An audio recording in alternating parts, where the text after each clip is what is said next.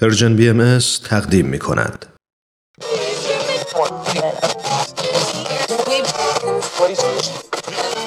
اگه امروز حالت خوبه اگه یه عالمه انرژی مثبت داری اگه حس خوبی داری و دلت نمی‌خواد که اونو از دست بدی اگه می‌خوای برای شروع هفته تازه انگیزه داشته باشی فقط کافیه که فرکانس ذهنتو روی موج مثبت رادیوی ما تنظیم کنی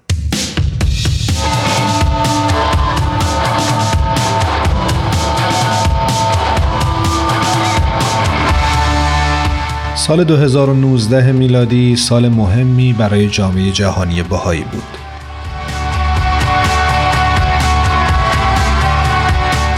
اکتبر سال 2019 مقارن بود با دویستمین سالگرد تولد حضرت باب مبشر آین بهایی که دوران پرفراز و نشیب رسالتشون زمینه رو برای ظهور حضرت بهاءالله شارع آین بهایی آماده کرد.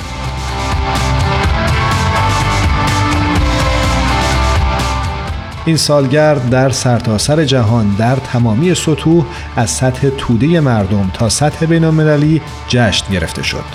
فیلم بامداد تابان که به سفارش بیت اعظم عالی ترین شورای حاکمی جامعه جهانی بهایی به مناسبت دیویستمین سالگرد تولد حضرت باب ساخته شده بود در نقاط بیشماری در سرتاسر سر دنیا به نمایش درآمد.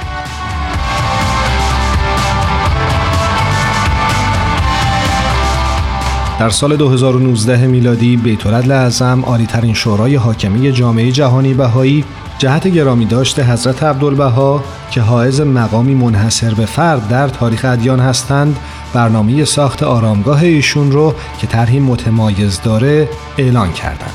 این آرامگاه در نزدیکی باغ رزوان در عکا که یکی از اماکن زیارتی بهایی ساخته میشه